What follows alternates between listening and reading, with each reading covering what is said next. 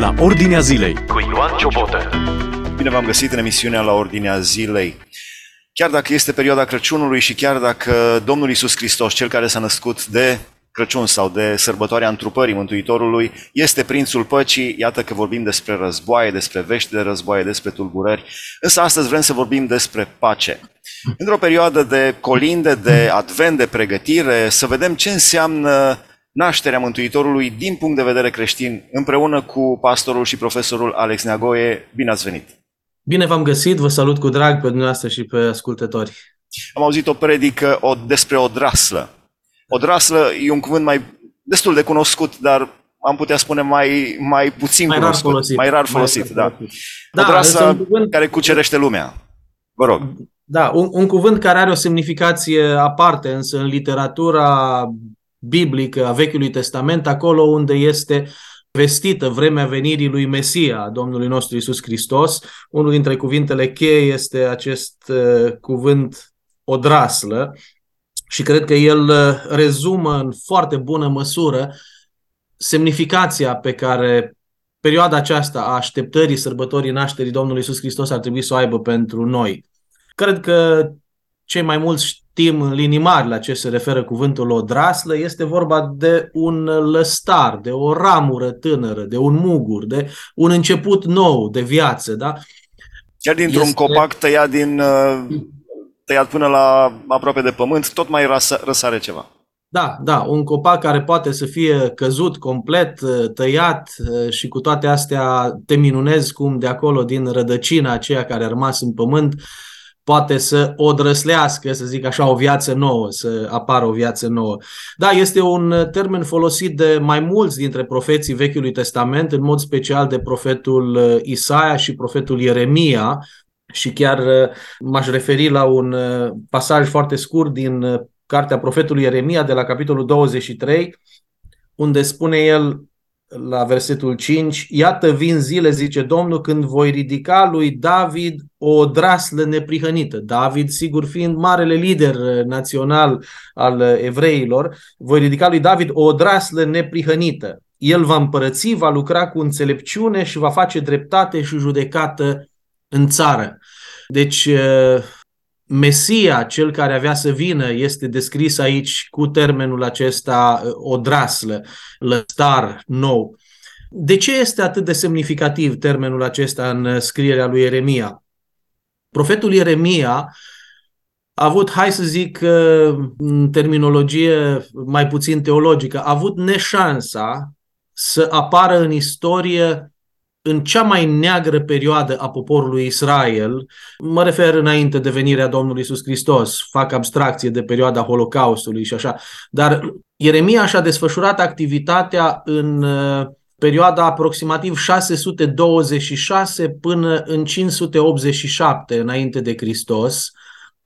Cu alte cuvinte, în ultimii 40 de ani, înainte de deportarea seminției lui Iuda în Babilon. Pentru cei care nu sunt foarte familiari cu istoria aceasta biblică, avusese deja loc o deportare masivă în exil a unei părți mari din Israel, numită Regatul de Nord Israel, și mai rămăseseră în țara lor cei care făceau parte din seminția lui Iuda, Regatul de Sud, și acum bătea la ușă dezastrul și pentru aceștia.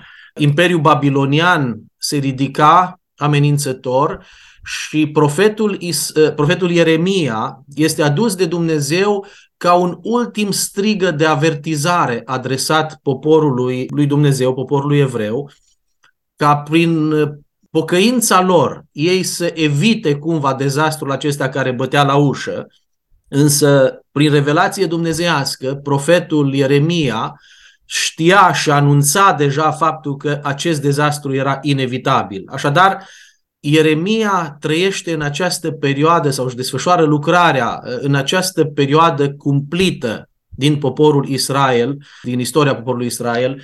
Interesant că Dumnezeu în uh, capitolul 1 din profetul Ieremia îi spune înainte ca să te fi făcut în pântecele mamei tale te cunoșteam. Deci Ieremia nu la întâmplare a venit exact în acea perioadă.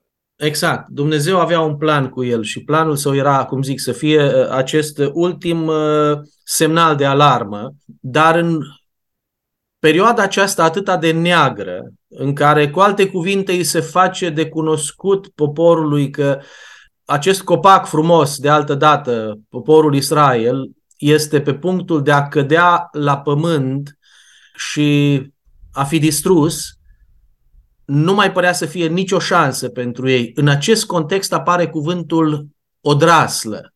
Cu alte cuvinte, li se spune, chiar dacă acum, în mod iminent, copacul acesta frumos al poporului lui Dumnezeu Israel e pe punctul de a se prăbuși, mai există totuși speranță. Și speranța este că din rădăcina acestui copac prăbușit va răsări o odraslă care va fi ceva complet diferit și va duce un început nou poporului lui Dumnezeu. Cum aduce speranța această odraslă? Sunt câțiva termeni eh, care descriu modul în care odrasla aceasta, pe care noi creștinii considerăm a fi Mesia, Iisus Hristos, câțiva termeni care descriu vremea venirii lui Mesia, al lui Iisus Hristos și de ce vremea lui Hristos este atât de aducătoare de speranță pentru ei cei de atunci și pentru noi cei de astăzi.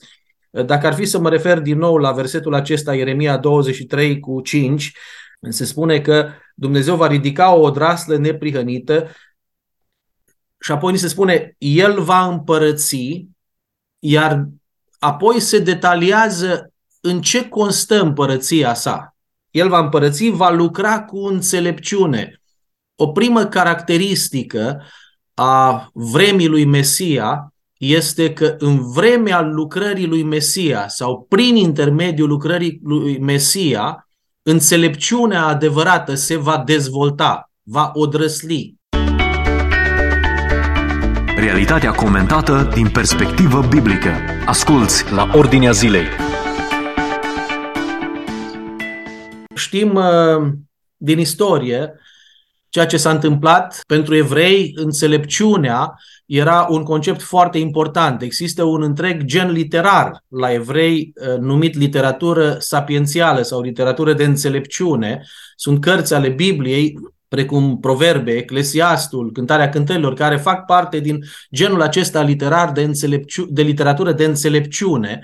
Și pentru ei înțelepciunea însemna nu atât de mult o filozofie, teo- o teorie, ci însemna un mod de viață, un mod înțelept, echilibrat de viață. Promisiunea aici este că acest Mesia va aduce adevărata înțelepciune, adică va învăța poporul cum să trăiască într-adevăr cu înțelepciune. Și ne uităm uh, în istorie și mai ales în Noul Testament și îl găsim pe Iisus Hristos încă de la vârsta de 12 ani în templu, stând de vorbă cu învățătorii legii de acolo din templu și în Luca, în Evanghelia după Luca, ne este descris copilul Isus stând de vorbă cu oamenii aceștia și ei erau înmărmuriți de înțelepciunea pe care el o avea la vârsta aceasta, punându-le întrebări, dându-le răspunsuri. Deci înțelepciunea lui Dumnezeu se manifesta în mod special în el încă din copilărie. Trecând mai departe, vedem uh, în lucrarea sa această manifestare formidabilă a înțelepciunii lui Dumnezeu. Gloatele, mulțimile se adunau în jurul lui ca în jurul unui magnet, spunând mulți dintre ei, n-am mai auzit așa ceva, nimeni n-a mai vorbit ca omul acesta. Cuvintele lui Isus Hristos atrăgeau mulțimile într-un mod inegalabil că exista în ele o înțelepciune dumnezeiască aparte. Dar lucrurile acestea s-au întâmplat cu mii de ani în urmă, cu 2000 de ani în urmă. Care este speranța pentru vremurile noastre? Speranța pentru vremurile noastre decurge din înțelepciunea pe care acest uh, Isus Hristos o aduce și astăzi. A adus-o ucenicilor săi de atunci, oameni simpli, necărturari, pescari, au ajuns să fie punctul de plecare a celei mai înalte civilizații cunoscute în omenire a creștinismului, oriunde a ajuns Evanghelia lui Isus Hristos, a ajuns lumină, s-au făcut școli, s-au înființat universități, au fost educați oamenii s-a dezvoltat cultura, arta, ne uităm în Europa, du-te în oricare dintre capitalele mari ale Europei și o să vezi cât de mult din tot ceea ce numim valori în domeniul artelor au ca teme, au ca punct de plecare învățătura creștină. Deci creștinismul a adus lumină pentru că Isus Hristos, odrasla, este înțelepciunea lui Dumnezeu și în sensul acesta suntem invitați și noi astăzi, fiecare dintre noi, nu numai în perioada asta, ci în orice perioadă, să ducem lumina lui Isus Hristos oamenilor, pentru că ducând lumina, transmitem înțelepciunea lui Dumnezeu pe care El, odras la Isus Hristos, a adus-o în lume. Acesta este un prim termen cheie, cel de înțelepciune. Zice, el va lucra cu înțelepciune. Apoi se spune că va face dreptate, dreptate și judecată. Conceptul acesta de dreptate, de justiție socială, era de asemenea unul deosebit de important în uh, Vechiul Testament, în vremea în care Ieremia scria. Unul dintre motivele principale pentru care poporul Israel a ajuns în exil, susțineau profeții, era tocmai nedreptatea, nedreptatea socială, încălcarea drepturilor celor vulnerabili, dacă e să mă refer la un exemplu în sensul acesta, în scrierile profetului Amos, la capitolul 2 cu 6, spune Amos, pentru trei nelegiuiri ale lui Israel, ba pentru patru nu-mi schimb hotărârea, pentru că, ascultați, au vândut pe cel neprihănit pe bani și pe sărac pe o pereche de încălțeminte. Viața oamenilor simpli, viața oamenilor săraci, devenise atât de ieftină în ochii celor mari, încât îi exploatau, își băteau joc de ei fără nici o rezervă. Și în mod repetat, profeții din perioada lui Eremia, înainte și după el, susțineau acesta e motivul, printre primele două, trei motive, alături de idolatrie, acesta era motivul al doilea, cred că cel mai important pentru deportarea lor, pentru dezastrul național, nedreptatea socială, abuzurile celor puternici în raport cu cei vulnerabili. Vine Iisus Hristos, odrasla, și dacă citești Evangheliile, vei avea o mare surpriză. Grupurile de oameni înspre care Iisus Hristos își îndeaptă în mod special atenția în timpul lucrării sale sunt grupurile acestor oameni marginalizați, ale celor desconsiderați de cei puternici, de cei înțelepți. Cu cine se întâlnește? Cu păcătoșii, cu leproșii, îi vindecă, bolnavii, cei cu dizabilități, săracii, femeile care pe atunci aveau statutul social pe care aveau, samaritenii care erau un fel de ciumă pentru ei, pentru iudeii pur sânge.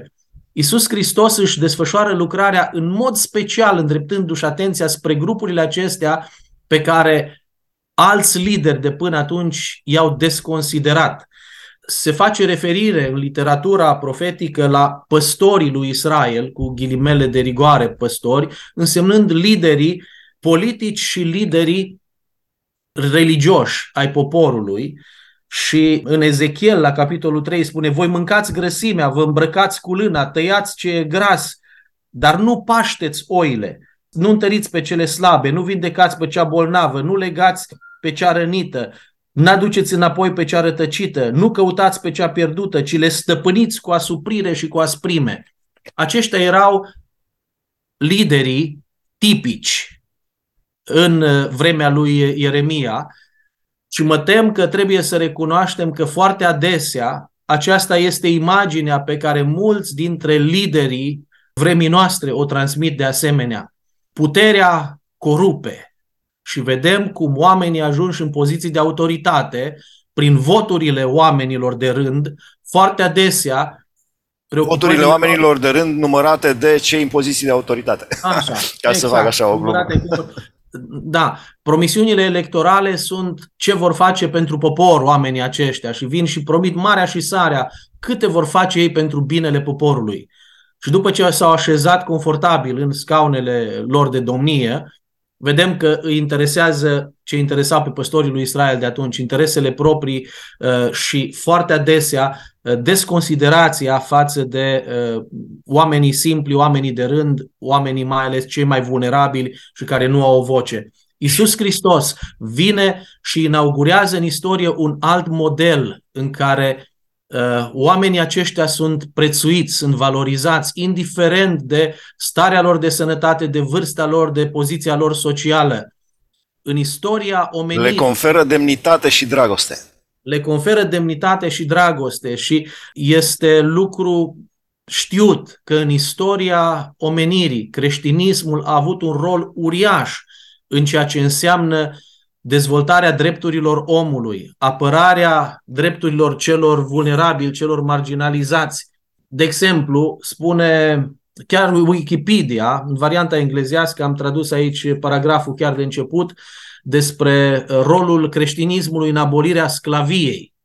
Și deși mulți filozofii luminiști s-au opus sclaviei, activiștii creștini atrași de elemente religioase puternice au fost cei care au inițiat și organizat o mișcare aboliționistă, adică de abolirea sclaviei. În toată Europa și Statele Unite, creștinii erau găsiți în fruntea mișcărilor aboliționiste, adică cei care au luptat cel mai mult împotriva segregărilor rasiale, ă, cei care au luptat cel mai mult împotriva sclaviei, au fost urmașii odraslei ă, lui Hristos. Martin Luther King, cunoscut în Statele Unite în mod special pentru rolul său uriaș în înlăturarea sau diminuarea segregării rasiale, este cunoscut. Discursul său celebru, I have a dream, am un vis, este extraordinar în sensul acesta. Deci, odrasla aduce o preocupare nouă în domeniul uh, dreptății sociale și toți cei care ne considerăm urmași al lui Isus Hristos suntem invitați în vremea noastră să promovăm această dreptate socială pentru care Isus Hristos a luptat, unde vedem nedreptăți, bullying, dispreț față de oamenii simpli. Suntem chemați să luăm atitudine și prin exemplul nostru, dar și prin implicarea noastră, să facem o diferență în favoarea celor care nu au glas sau nu au putere. Asculți la Ordinea Zilei Citeam recent despre Hudson Taylor, în, când era misionar în China, s-a implicat foarte mult în ceea ce înseamnă împotriva traficului cu opiu. Deci spuneați despre sclavagism. Creștinii s-au implicat pe, în problema sclavagismului. Uh, o sclavie fizică. Apoi, exemplul lui Hudson Taylor în China, o sclavie a substanțelor. Acum, în vremurile noastre, vi se pare sau mi se pare mie o sclavie ideologică? Uh, Ar trebui să luăm atitudine în fața acestei sclavii ideologice?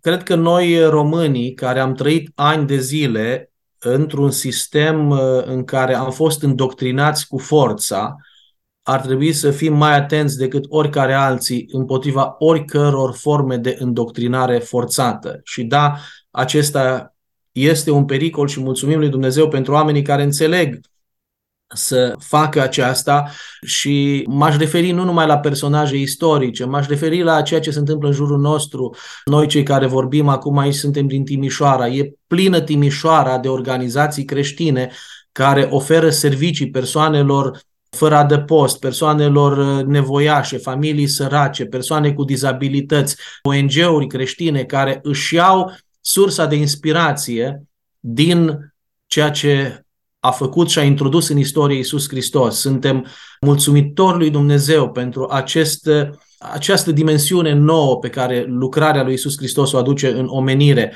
Mă refeream de asemenea la rolul său în ceea ce înseamnă promovarea nu numai a justiției sociale, ci în promovarea educației, a culturii, a civilizației și aș fi vrut să citesc în sensul acesta un paragraf consemnat într-o lucrare publicată la Polirom în 2011 în limba română cu titlul Vestul și Restul, The West and the Rest este titlul în uh, limba engleză, scrisă de Niall Ferguson. Spune el, în ultimii 20 de ani am înțeles că în centrul culturii noastre este religia noastră, creștinismul. De aceea a fost vestul atât de puternic.